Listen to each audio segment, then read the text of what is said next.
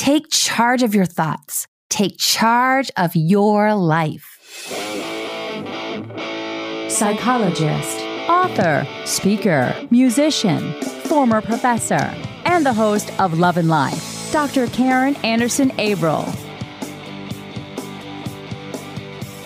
Welcome to Love and Life. I'm Dr. Karen Anderson Averill. No one escapes childhood unscathed. We all go through something. Some of us experience minor events, challenges, painful circumstances. That's part of life. But for others, childhood consists of multiple traumatic events. My first job as a therapist, I was working with children in child welfare in the south side of Chicago. Kids don't get into child welfare because they've had an idyllic childhood. They're in the quote unquote system because they've been abused, neglected, abandoned. Childhood trauma for them is a way of life. It's their only reality. It's the only existence they understand or know. As a young therapist, I did my best, but I often wondered how can one hour a week with Karen make up for the fact that their family was so fractured and they'd experienced abuse in their home, which should have been their safe space, should have been their haven. Trauma is a hard thing to talk about. Abuse is a hard thing to talk about. It can feel so demoralizing, so dark, so depressing. We wonder is there hope after trauma? To address this question, Sherry Botwin, LCSW, joins me today to talk about her book, Thriving After Trauma Stories of Living and Healing. Here's a little more information on Sherry. Sherry Botwin, LCSW, has been counseling survivors in recovery from trauma and abuse for over 24 years in her South Jersey practice.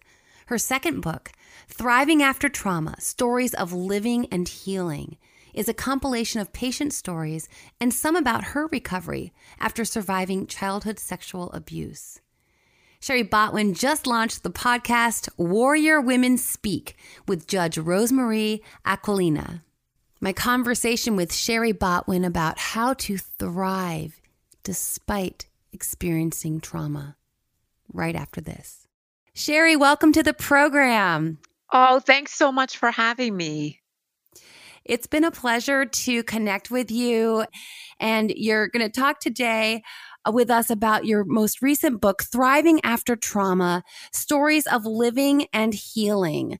So, share with us a little bit about how you came into this space and became passionate about doing some healing work with those who've experienced trauma. I would love to. So, I knew from a pretty young age, school aged around the grade that my little guy's in now, around fourth or fifth grade, that I wanted to make a difference when I became an adult.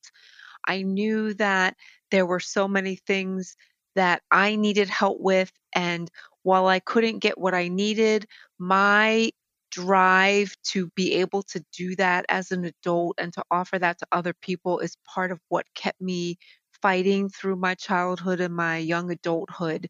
So I went to college, got my master's in social work. My first job out of school, I worked in a residential center for eating disorders, the Renfrew Center. And from probably the first or second week of sitting in groups, I was seeing such a correlation between people coming in with eating disorders and reporting a history of a variety of traumas. So I decided probably within the first week of working as a social worker, that was going to be my focus. And I think what else happened for me was as soon as I started working in the field in my mid 20s, I recognized that I had so much of my own buried trauma. I have a history of childhood abuse, and I realized very early into my career that there was a lot of stuff that I had pushed away. So I spent the first probably five to 10 years in the field of doing intense recovery work on my own and then also helping others work through their histories. And once I was further along in my recovery process, maybe 10 to 15 years after I had started working in the field, then I started talking more openly about my own experience. I started doing more writing and I noticed the shift in my practice. It was becoming much more trauma focused versus just eating disorder focused. And that's pretty much what I have been doing ever since. It reminds me of something that one of my professors said in grad school. She said, We can't help our clients any further along in their emotional journey of healing than we have been willing to go on that journey ourselves. It's so, so true. Yeah. Yeah. So it, it's clear from what you've shared that part of your journey required you to examine some things that probably like most children you had had uh, repressed had mm-hmm. had cast aside because you're in survival mode as we are in childhood we're just trying to make it and trauma is so difficult to process emotionally even on an adult level but children don't have the skills, they don't have the wherewithal, and they don't have the control to stop whatever's happening in the traumatic experience. And so they oftentimes have to repress it. And it sounds like you did that very to my mind, uh, difficult and yet ethical and imperative work of working on yourself simultaneously helping others, but recognizing that your ability to help others was enhanced when you were examining your own woundedness and, and find healing therein. You know, what I noticed was when I was working in my practice, I left the Renfrew Center after about two years. Those first five years, when I was in the worst of my recovery process, a lot of the people that were coming to see me were actively involved in an eating disorder and needed help managing their symptoms. Their family members needed help helping them. So, what I noticed was the people that were coming to see me weren't really talking so much about any type of abuse or sexual assault. And then, probably, I would say around year seven or eight in my practice, after I had been in intense therapy dealing with my own history, then I started meeting people who were repressing, who were avoiding their trauma. And I remember talking with my therapist and saying, it's so interesting that as I go through this process, the more I know about myself, the more I understand, the better I can manage my own stuff. That's what's coming into my office. It, it, it was almost like my practice opened up as I was opening up, but in the right time. I never felt like I was working with someone early in my recovery on an issue that I hadn't addressed or dealt with. So that was one of the things that I really valued about my process of owning my abuse. I was able to say to myself, in order to be able to help others, I really do need to work through this or I'm going to fall apart. I would never be able to help somebody else accept what a family member did to them if I couldn't do that for my own self. Yeah, and it's so painful when you talk about it. It just it just makes me think of just how difficult it is to do that to face it and to acknowledge and yet as we've been saying how imperative it is for healing. And I, I, get the question sometimes, I'm sure you do too. Sometimes people wonder if therapists can be effective with something that they haven't personally mm-hmm. experienced. Mm-hmm. And of course they can. No mm-hmm. question. Empathy is what allows us to put ourselves in our client's shoes. And we don't have to have walked through that exact path to understand and to be able to be present and supportive and part of their healing process. At the same time, I think sometimes there is that extra measure of ability to support someone when we truly know because we've gone through something so similar in our own personal journey. One of the things I love about my work, and this is why I wrote the book, I meet people who have survived so many different types of trauma. I meet people who've been in combat. I meet people who've lost a family member suddenly. I've I've worked with people who've lost babies, children, and those are those experiences are very different than surviving childhood sexual abuse. But what I love about my work is I still can tap into those feelings of abandonment or those feelings of despair, rage. And I can access those feelings and still be able to really connect with people and offer whether it's suggestions, coping strategies, different different ways to reframe experiences, I can do that. So that was one of the reasons why I wanted to write this, why I wanted to write the book. Originally, I thought I was going to be writing a book that was just going to be about surviving childhood abuse. And once I signed with this publisher and they said to me, we we don't want a book just on abuse. We want a book that addresses all kinds of trauma it it felt like it was so right and it was almost like this is what I've been wanting to do for so long. I want to be able to unite survivors and help people understand even if your trauma is so different, there's so much we share in, in common.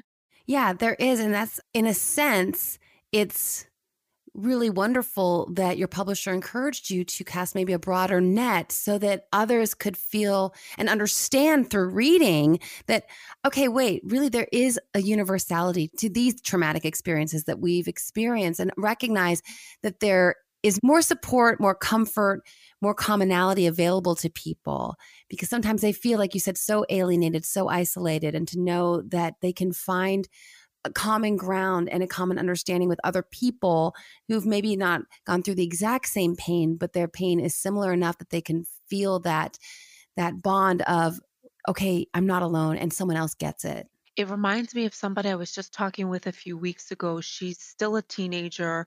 She's about to graduate high school, and she lost her sister to cancer when she was 10.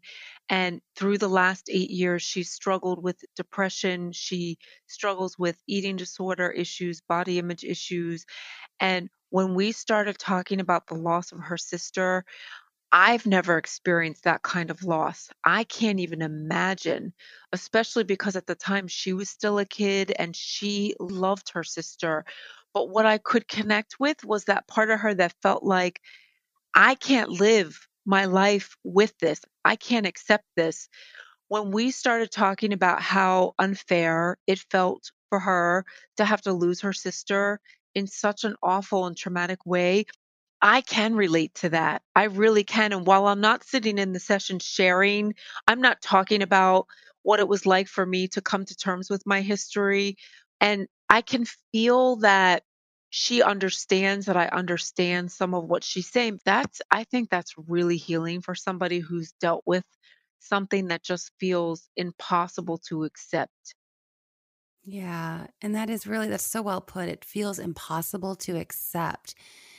And part of that grieving process and part of the process of coming to terms with a new reality that is not the reality you wanted. It's a reality that is laden with pain and disappointment and hurt and anger and all these negative emotions that be- can become so overwhelming. And another emotion that you speak to in the book is the shame mm-hmm. that is associated with trauma. Can you speak to that? I, I mean, shame is really the core to living through a multitude of events. The way I think of shame is it's that feeling that keeps us so stuck. It's the biggest obstacle to moving through and finding ways to live with whatever experiences that we've had. And when I think of the word shame, these are some of the statements that people talk to me about. They say things like, the world would be much better off without me, mm. or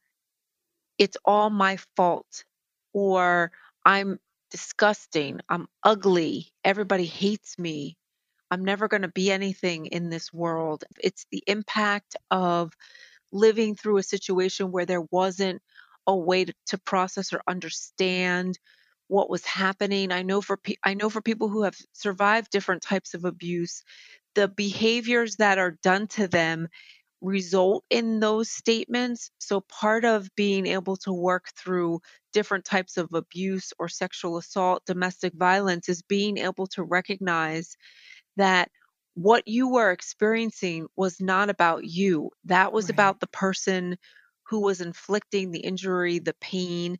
And this is part of why it's so important that people speak and own their experience, even if they can't do it until they're in their 30s or 40s, or even I meet people in their 60s who just start talking for the first time. Mm-hmm. If we mm-hmm. don't talk about the belief systems that we're living with, then we walk around living our lives with shame. And shame is one of those feelings that can get activated in the smallest of situations. I was talking to somebody earlier today. We were having a session and she was expressing her discomfort with with using the video on the session and mm. she wanted to hop over onto the phone.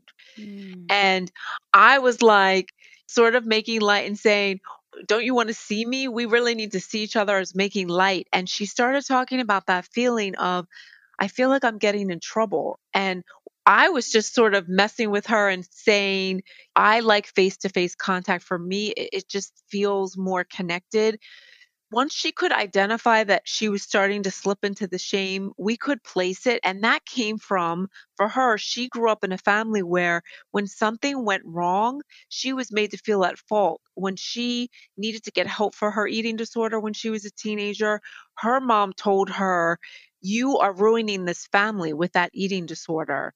So, something as small as an interaction in therapy that's really just it doesn't even mean anything it, it triggered such a strong feeling. But then within 10 minutes, because we were able to place it and identify what that feeling was, we could move past it and we could keep going and she could stay in her body and be in the session. If you're into personal development, if you geek out on psych research, and if you're looking to level up in all realms of love and life, a love and life support group is for you.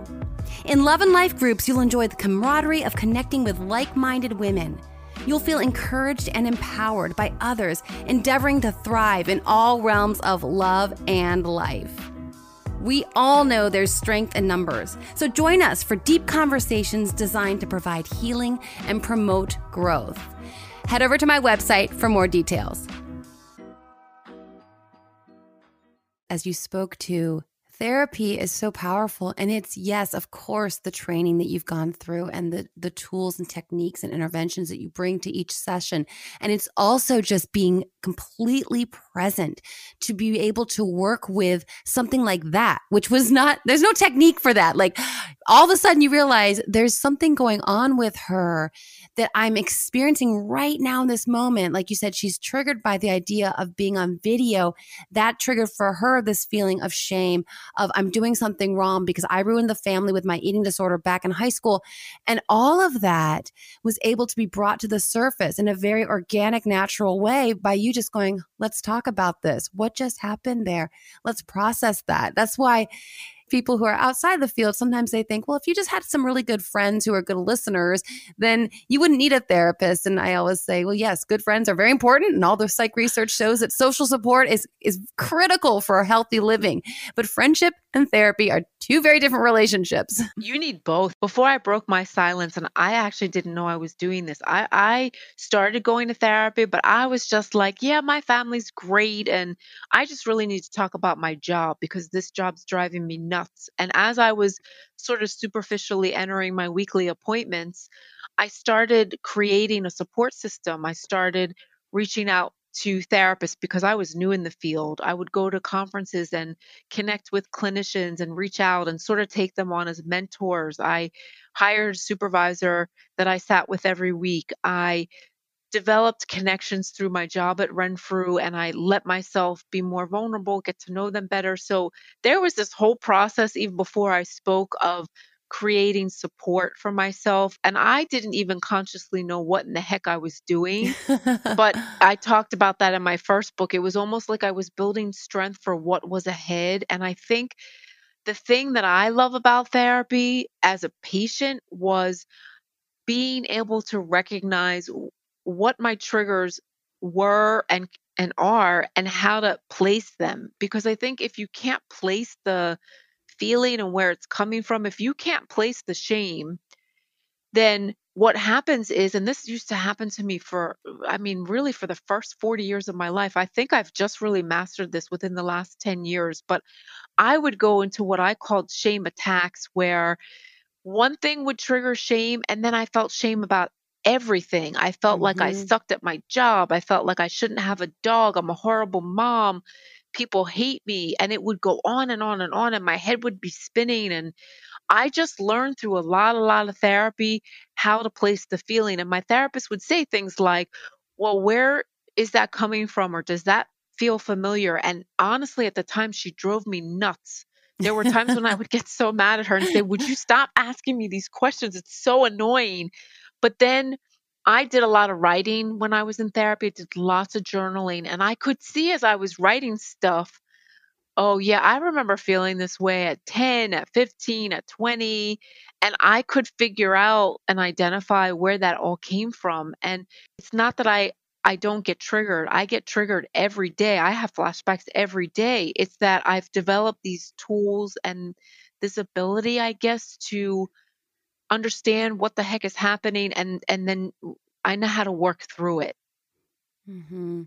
Yeah, and the idea that that shame, if it, if it isn't identified, the the root of it, if that's not brought to light, then it's easy to have what happened to you. You were speaking to the fact that shame would then generalize to every area of your life, which is reminds me of in cognitive therapy and cognitive psych, we talk about state dependent memories. So if I get into a, a, mood of feeling bad about myself or anger, any mood, I'm more easily able to recall other times when I've felt that. And so it, exacerbates the situation, right? So you felt shame for one instance that you got triggered somehow, and then that snowball effect. And pretty soon you're to the point where you're in a frenzy of shame and of, of self doubt and of just horribly negative feelings. And so to be able to process some of that so that you can start taking charge of it to the extent that, like, yes, I get triggered, but I don't have to then snowball into a, a state of despair and despondency. I can recognize a trigger. I can, I don't know which therapeutic orientations are your favorite, but I love ACT where we defuse from the emotion or the thought and we look at it and go, it's interesting. I'm having the thought that, as Dr. Hayes talks about, or I'm having the feeling that, so that we can manage it without letting every little trigger, because those triggers aren't little. In fact, they're big, but we also have to get through our day, right? You're the therapist. You're like, I got a session in an hour. So I have to do something with this right now that allows me to manage it honor it, acknowledge it, but then also move into my professional realm and be able to be present for my client like to keep moving. And when I think of shame, yeah. I feel like it's the feeling that can be the most destructive. It's not just that it can make someone very sick with an eating disorder or drug addiction, but a lot of times when people are in shame attacks, they feel suicidal. A lot of people that I mm. work with, and this was something that I experienced all through my childhood and also in my recovery when I started speaking about what happened to me those suicidal feelings were so strong. And what I learned was it wasn't necessarily that I wanted my life to end, it was that I wanted the pain to be over. Yeah. And the root of my pain, there was grief there, but the shame was the piece that would sort of take me over the edge because when I'm grieving, I can nurture, I can soothe, I can call a friend. I can do things that, you know, I hang out with my dog. These are all things I used to do. But when I was in the shame, I could not access any of my supports and I couldn't use the strategies that would work for me because all I wanted to do was hide in my room and just sit in the feeling. It, the, the feeling was so paralyzing that I couldn't mobilize myself to pick up that phone or go to a class or go on a hike. So that's something that I have worked very hard on and something that I have to work very hard in teaching others how to manage it because when somebody is facing trauma, you're gonna confront a lot of the shame that you've buried. There's no way to you can't really circumvent that. Yeah, and you speak to that in the in the book about those self-destructive tendencies that are very common what sorts of things are you able to do? You, you've mentioned you experience that yourself, but then what other kind of things are you able to share with your clients to help them to manage that those self-destructive tendencies? And I'm, I'm, sure at times you feel helpless. I know we've many of us have had friends who've been through some of those bouts where it they seem inconsolable and like you spoke to they they don't even want to reach out to call a friend. They don't want to be social. So those support systems that they may have even had in place can't help them because they they're not in a space where they're able to receive help. So what sort of sorts of things are you able to do with your clients to help them? I try to help my clients understand the role of the shame. This is what I learned. I learned that when I allowed the shame to take over, it was because I did not want it to be so. It was the part of me that was protecting my family, and it's just easier to make it my fault or easier to think that I'm making this all up than to put the responsibility where it belongs. So, one of the things that I talk to people about is if you weren't feeling powerless, if you weren't feeling helpless, hopeless, what do you think you would be feeling? Usually, what people realize is that they would be feeling angry and they would be feeling like this is not okay. What what happened, what was done to me. And again, even with with my patient I was talking about earlier who nobody did anything to her but losing her sister was still it was very traumatic eh, to to be able to recognize that it's something that happened to you and it's nothing that you you could have done there's nothing you could have done to change that so being able to accept it is what it is and learning how to not take on the blame and the responsibility is crucial. I used to do this and i've talked to patients about doing this. When you feel powerless do something that makes you feel powerful. When you feel hopeless do something that makes you feel hopeful. So, for instance, I had somebody who was just so in the midst of the process of uncovering and saw nothing happy or bright in what was ahead for her. So I said, I want you to go home and write down the reasons why you're confronting this now that was something that I did. I would go mm. home and say to myself, What in the world am I doing this for? This is horrible. But then I would write things down like, Well, I want to have a kid. I want to be able to be in a relationship. I want to be able to not feel all this pain. I want to live more freely and in the present. So that's been very helpful, I think, for people when they can keep reevaluating why they're doing the work that they're doing. I've done this when I work with partners and when I work with couples. I bring in the partner or the best friend or the parent if that's appropriate. And I try to incorporate them into this part of the process so that when my patient is in a place where he or she just can't see the hope, then I ask for help from other people because sometimes mm. it does take that. It takes other people to say to my patient, or it took people to say to me, you know, I know you feel this way now. I know you feel like you're never going to be able to be a parent. I know you feel like your life is going to suck forever, but it's not. You're not going to always feel this way. So being able to call upon other people who can give reality checks and be sort of like the holder of hope. And I think as a therapist, that's part of what our job is. We try to hold on to hope for people when they feel there is none. To be able to bring other people into the therapy or into the work really can be so helpful. I love that phrase, holder of hope. And I uh, just a, a, little sidebar. I have my best friend when I was engaged to be married the first time, which didn't happen. I called off my wedding, runaway bride, blah, blah, blah.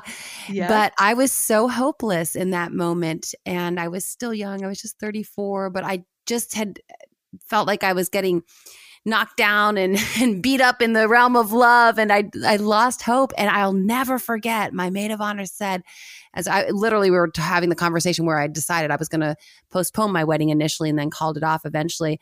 And I just was like, Heather, I just, I have no, I, I have no hope. And she's like, that's okay, Karen. I will hold hope for you until you can hope oh, again. So, she, so I know. she did she did that thing that we were just talking about and yes I mean, I don't know if you remember at the time feeling like, you know, you kind of want to like yell at her and say, you don't know what you're talking about. Or because I, you can yeah. feel that when you're in the despair or in the, in the sorrow or the grief, but that you don't ever forget that, I bet.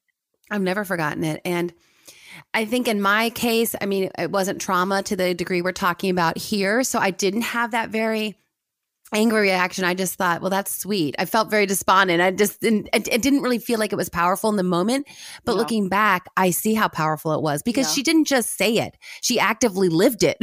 like as my friend, she wouldn't let me despair when I would start to go down that road of it's never going to happen. She'd say, just pump the brakes, pump the brake. What you feel right now is valid and legitimate, but let's also remember that the feeling is in, this intense in this moment, but it may not and probably right. won't be this intense for forever. And that's something that we have to it's a tension, isn't it? Because as helpers, we want to acknowledge and validate the emotion. And at the same time, we know that ruminating can exacerbate those emotional states. So we don't want the the client or the friend or whoever we're in connection with, we don't want them to be wallowing such that they believe that that emotion will be pervasive forever. That would in fact lead them to be more hopeless.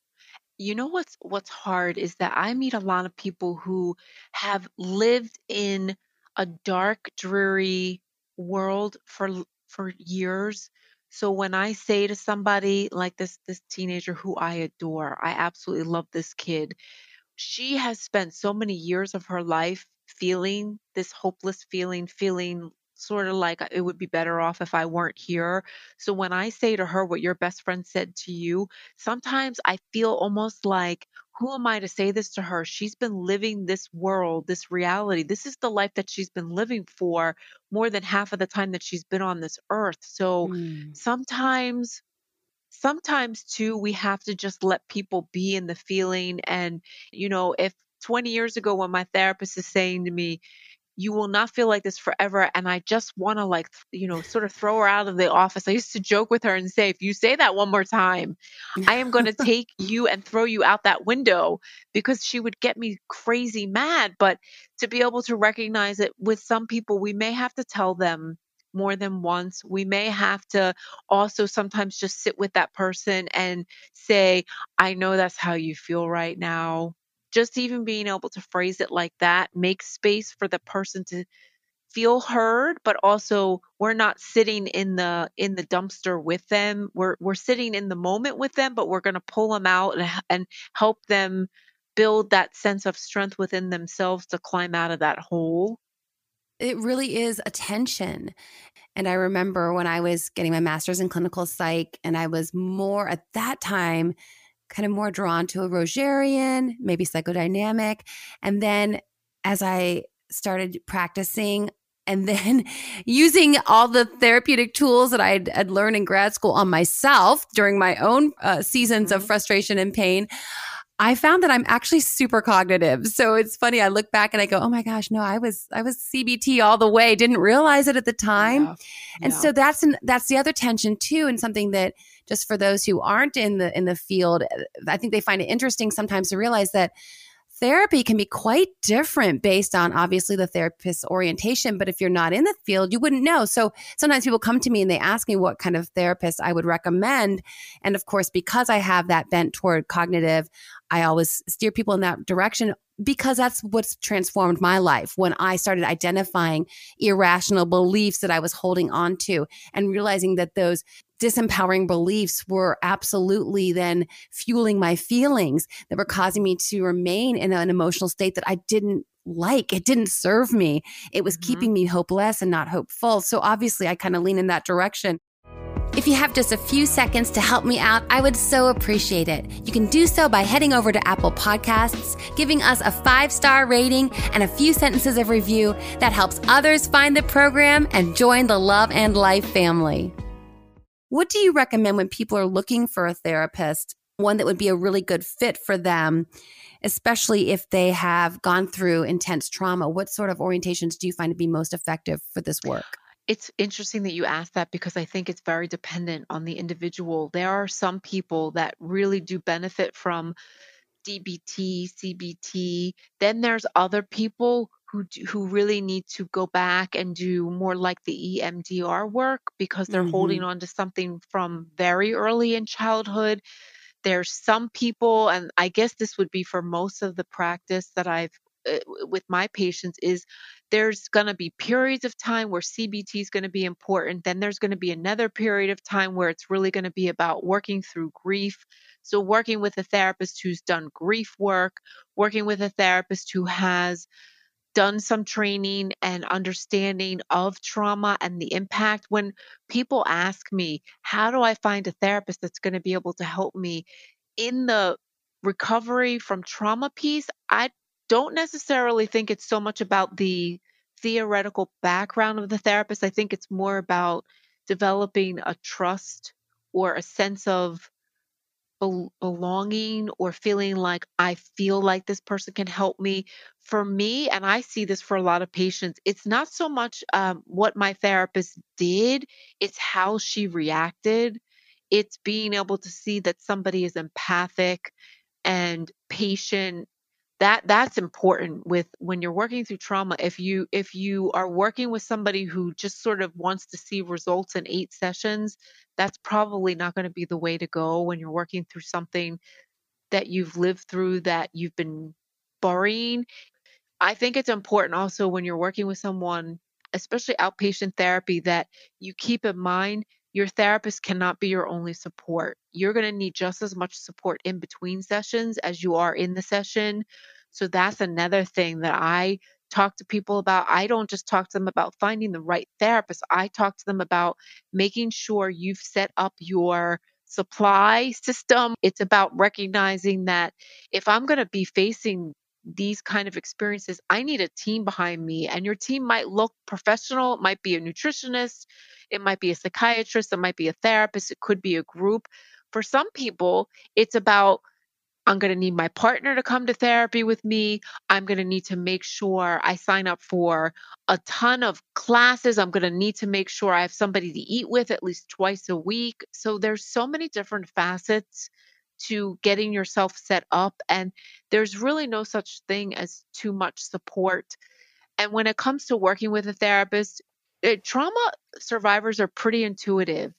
And I say to people, if you go meet with somebody or you've met with them for a few times and you feel like, you know what, I don't feel like this is going to work, make sure you go with your gut. Don't do that thing where you're like, oh, but you know, I don't want to hurt her feelings. Maybe I should just keep going. Definitely don't do that because that's one of the things that a lot of people who've lived through different types of abuse and trauma already struggle with people pleaser uh, syndrome, I call it, or just feeling like I can't say no. So, this is the opportunity to really make sure that it's the right person for you. Whether you're CBT, DBT, EMDR, those things are great and they're important, but that's not that's not the the biggest piece when you're trying to look for the right therapist.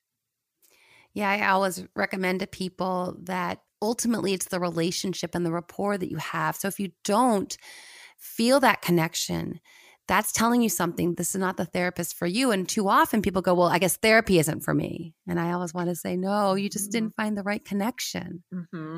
I feel so strongly about that. When people call me and they say, You know, I want to meet with you, I want to do therapy with you, I say to them, Let's just meet. I want you to make sure that you feel comfortable because if you don't feel comfortable, and again, like as therapists, we can't take that personally. If somebody doesn't feel comfortable working with us, it's not necessarily anything about us, but we need to be respectful of that. And I really, I think it's so important. And I think you're right. Sometimes people think, I met a therapist, you know, he or she was a weirdo or they didn't know what the heck they were doing. I'm not doing therapy. And I say, you know what, before you do that, think of it like dating. Like you just need to meet one great person. Maybe you have to go on five dates with five different people before you find the right person. It's sort of like that when you're trying to find the right therapist, too, because therapy is such a personal, vulnerable, scary connection. And there has to be trust and there has to be boundaries. There has to be an understanding that the therapist cannot keep you alive. You need to keep yourself alive. There's all these different pieces that you've got to consider, especially when you want to work through something that literally can undo you when you think about it. Yeah, it's it's funny you you made the analogy with dating because of course so much of my work is dating, relationships, marriage, all that sort of stuff. And I do make yep. that analogy too. I think of it, I'm thinking it's a lot like dating. It's nothing wrong with the person, nothing wrong with you. If it's just not a fit, it's not a fit. And the same with the therapist client relationship. There has to be safety. The process of recovery is really about learning how to go with what your gut tells you and implementing boundaries, feeling like I could see myself telling this person, oh no, heck to the no, to be able mm-hmm. to, to picture yourself having your voice, to be able to picture, could I call this person if I was really upset? I mean, again, with therapy, it's not that different, right? Like you need to feel safe. You need to know that you can say no to just because you're a patient doesn't mean you don't have the right to set boundaries.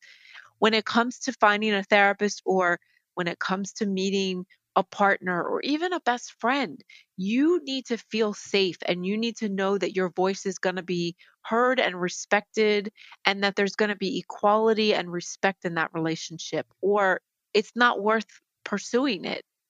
For sure. It's it's not going to be effective, right? I mean, right. it just is. It isn't. It's simple as that, and uh, it's as complex as that, and as nuanced as that, but it's as simple as that as well. Shari, I want to ask you something you kind of touched on a little bit, and it really, it actually weaves into my experience working with clients who'd experienced trauma. My first job as a therapist, I was working in the south side of Chicago with children in the child welfare system. So, obviously, a child does not end up in the child welfare system unless they've gone through some intense trauma of abuse, abandonment, neglect typically the profile of the child I was working with, the mother was addicted to a substance and mm-hmm. the father was not in the picture. He was either incarcerated or perhaps involved with some sort of street life that he was not usually around too often.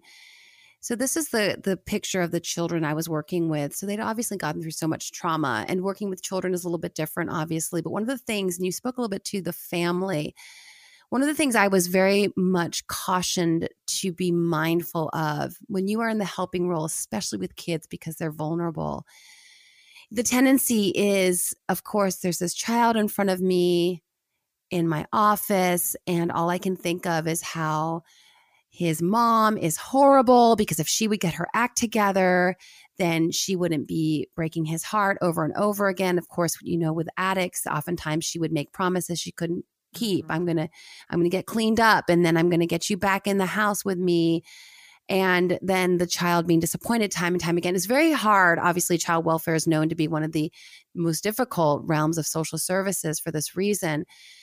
One of the things we had to be careful about, as I mentioned, was that we want to take up for the child. We want to advocate for the child. We want to defend the child. And the tendency might be to then badmouth the parent. Mm-hmm. Not a good plan because mm-hmm. obviously the child this is the only mom that that child has as flawed mm-hmm. as she is as broken as she is as objectively speaking not that great a mother she is this is the only mother that child has mm-hmm. and if we would disparage the mother it would then further alienate the child and the child may think something like well if my mom's no good then i come from her so what's the chance of me having anything good within me and all these kinds of very complex dynamics that you experience as a therapist and then for again, I was working with children. And so I'm thinking these kids may grow up and they'll be in therapy at some point in the future.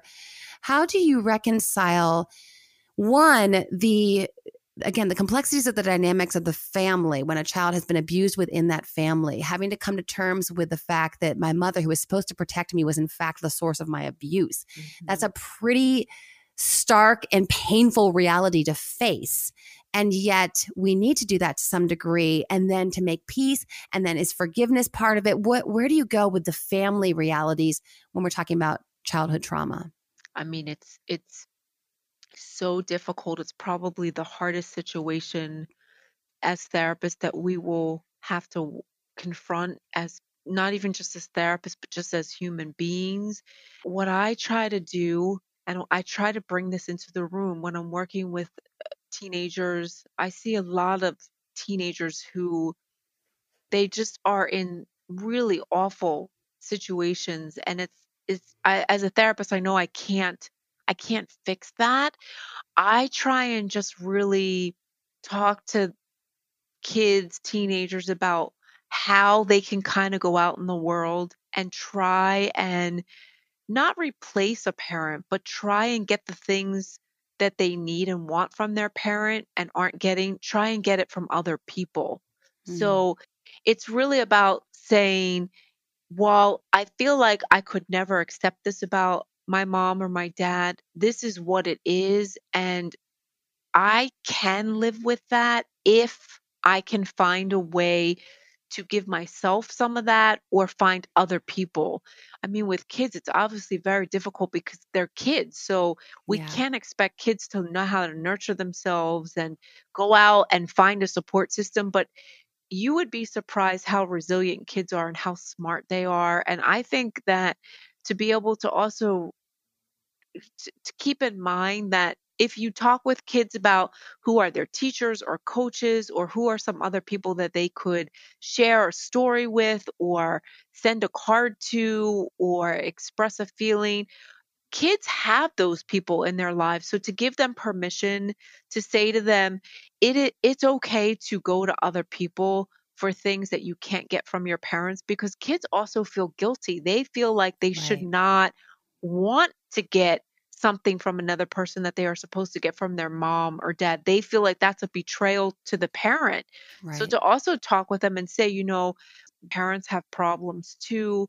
Parents have illnesses or issues that prevent them from being able to give you all of these things and it you're not hurting your mom, you're not hurting your dad if you want to learn more from your coach or if you want to ask your guidance counselor for advice you're not betraying your parent you're you're getting what you need and that will help you. Yeah and it takes a bit of maturity though that i think mm-hmm. like you said some kids aren't going to be quite there yet and how could they? They're still in the midst of the pain and it's really hard right. to see that. Objectively we can see it but yeah it's I have said things to kids like, you know, it's not your fault and they say to me, but it has to be my fault. So sometimes I spend sessions with little ones just saying to them, I don't think it's your fault. Why do you think it's your fault? What makes you think that? And I just try and get down on their sort of processing level. And if I was told that that it wasn't my fault, I think I probably wouldn't have suffered near as much as I did. And when I think of some of the patients that I work with in their 30s, 40s, 50s who still feel like it's their fault, I think the same thing. I think if somebody could have just told you what you now know is the truth, we probably wouldn't be where we're at right now. Yeah.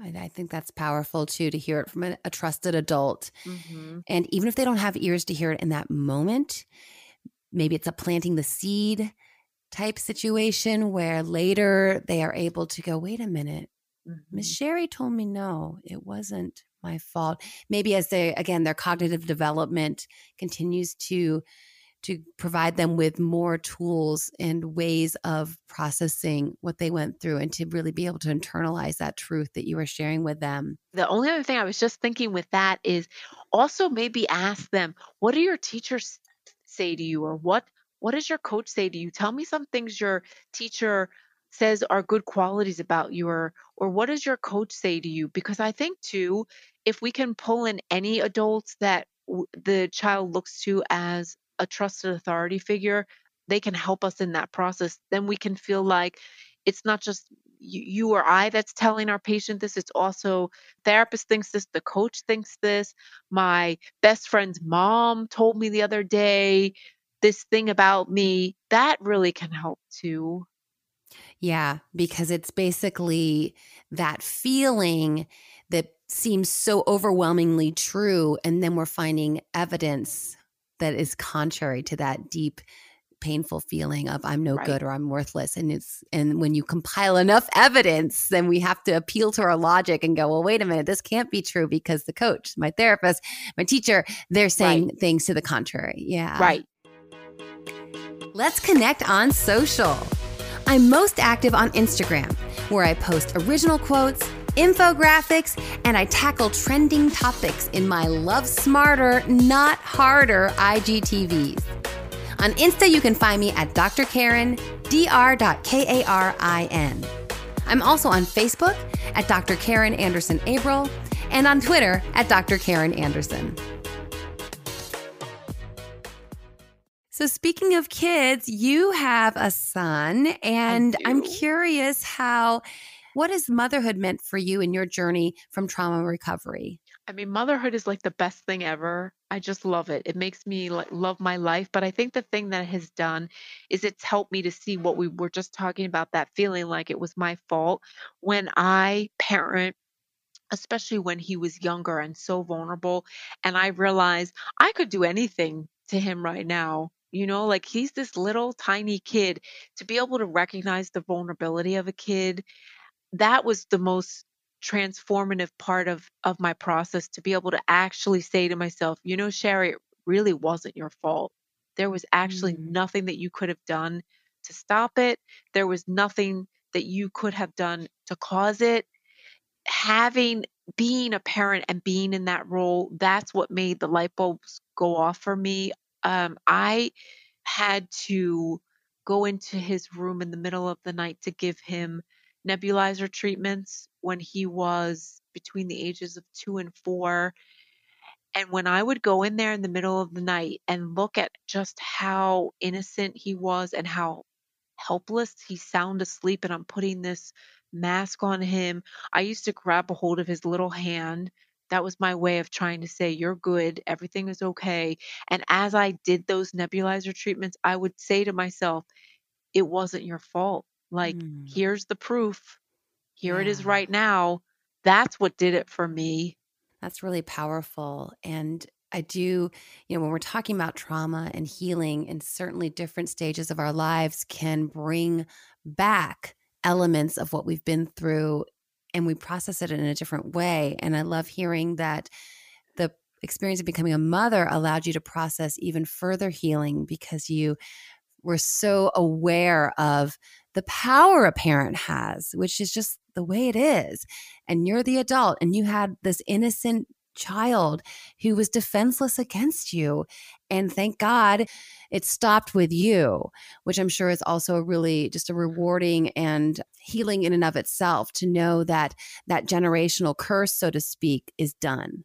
That's like the revenge. That's what I used to say to my therapist. The yeah. best revenge is saying, I am going to break this cycle. And mm. now that I've been a parent for 10 years, I can say that wholeheartedly and be proud about that. And the other thing, I will say this for anybody out here who's listening that's a parent, if you feel like you lost your childhood, and again, it could be through any type of trauma, whether you lost a parent to an addiction or you were abused as a child or you were abandoned and and and had to go through the whole adoption thing whatever whatever your childhood loss is this thing of being a parent, this is what I love. I can't go back and relive my childhood, but I can have such a good time being a parent and watching my child whether it's watching him play basketball or hearing about you know something that somebody did at school or being able to stand on the soccer field and watch him play a soccer game or even just when he's talking to his friends that joy and that fun that I feel going through those experiences, even though I'm not a kid and I'm more like a witness now, it is so amazing. There are times when I feel like I'm more a kid now than I ever was in my whole life, and I'm 50 years old. It, what what it does when you're in motherhood after you've lost so much as a child, it's like it makes you feel like you're going to live forever. I am convinced I am going to live for another 150 years because I feel like I'm getting younger as I'm a mother longer. Mm. It reminds me of something I've heard it put this way that we have two chances for family. And for many people who are born into a family they did not choose and experience a childhood that no one would choose, that is painful and it is a loss. But then we get the opportunity in adulthood to create a new family. And it may look different than we expected, but we have the control at this point because we can do our healing, we can do the work, and we can break those generational curses and we can bring to a child the childhood that we never got. And then, like you said, vicariously experience that joy. It doesn't make up for the lost childhood, but it certainly is an opportunity to at least move toward healing and hope for the next generation. And to be able to let go of some of that anger and just say, look at this beautiful life that I'm living and Mm. look at these people. I talked about this in the in my book and I also Judge Aquilina and I talk a lot about this on our podcast. I call it creating family by choice. And I Mm. started doing that before I became a mom. I started taking on different what I felt like different roles. I felt like the I feel like the younger sister in this one relationship with my friend Sandy. I feel like the big sister with this person. I feel like this person, he's not my dad, but his ability to look out for me, gosh, it feels really good. These are the people that I start bringing into my life. This was years before I became a mom. And now that I'm a mom, this idea of creating family by choice, I'm more determined now than ever because now I have it's not just me anymore. So I want to make sure that uh, that my little guy is not feeling like I'm the only person. We we have friends that we would we could call aunts and uncles and cousins and grandparents and it's amazing and we get to pick them. Mhm. So in some ways, you know, I try not to say this too much to people because I don't want to piss people off, but it can be kind of fun to have a family by choice because then I don't have to deal with all the stuff that you have to deal with when it is actually family. You know, every family has their stuff.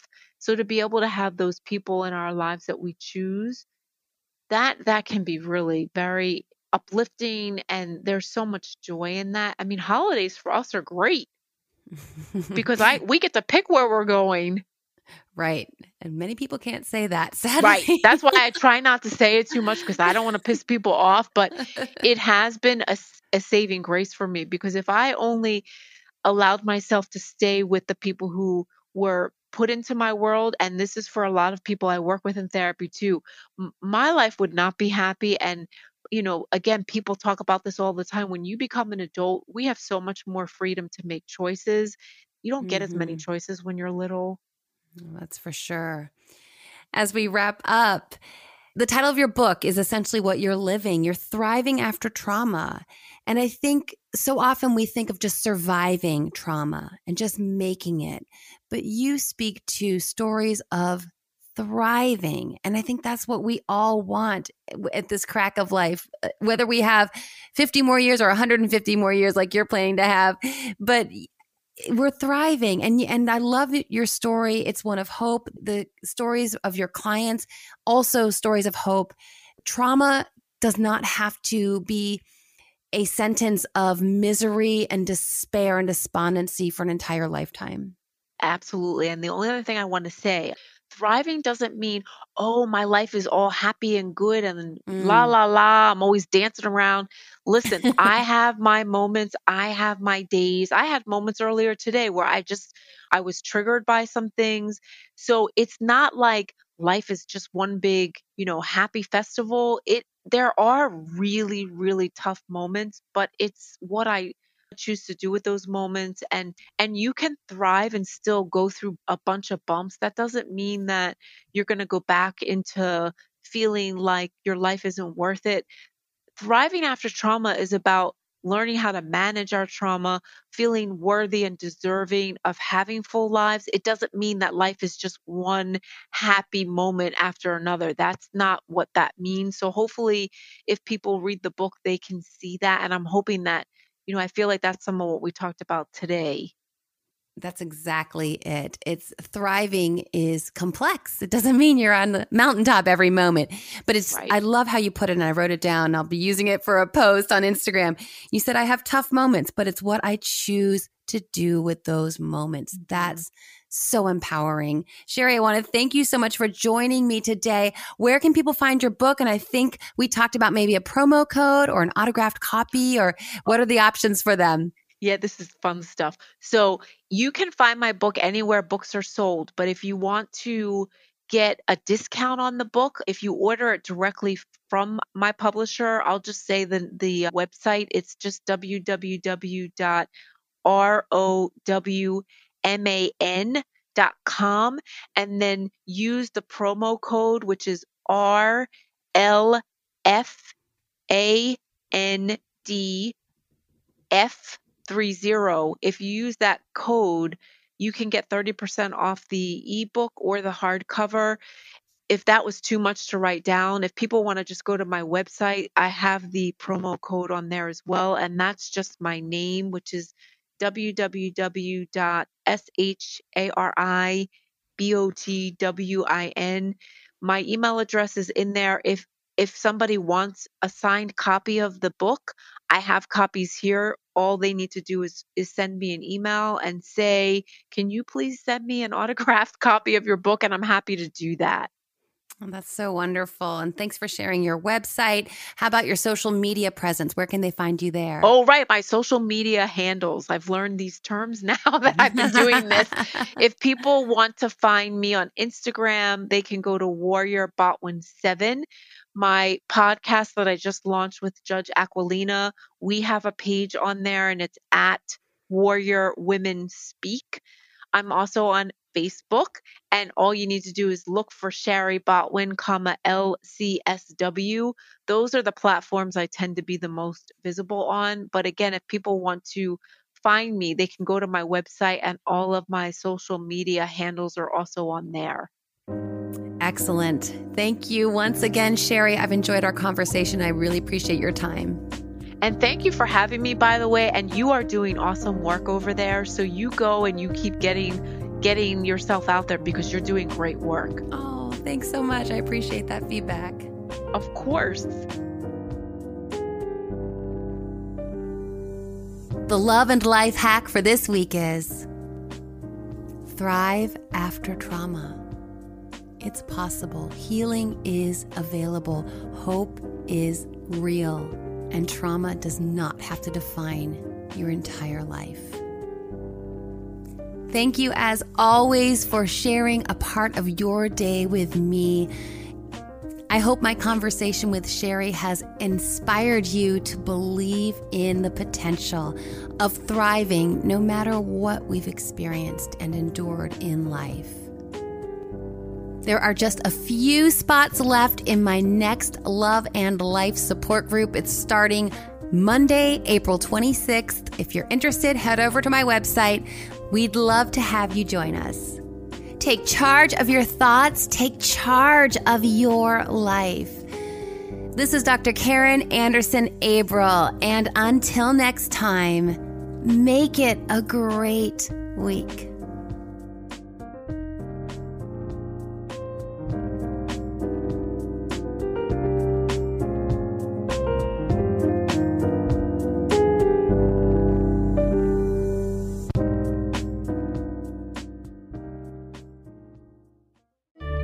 Love and Life is produced by Tim May and hosts and executive producer Dr. Karen Anderson Abrell.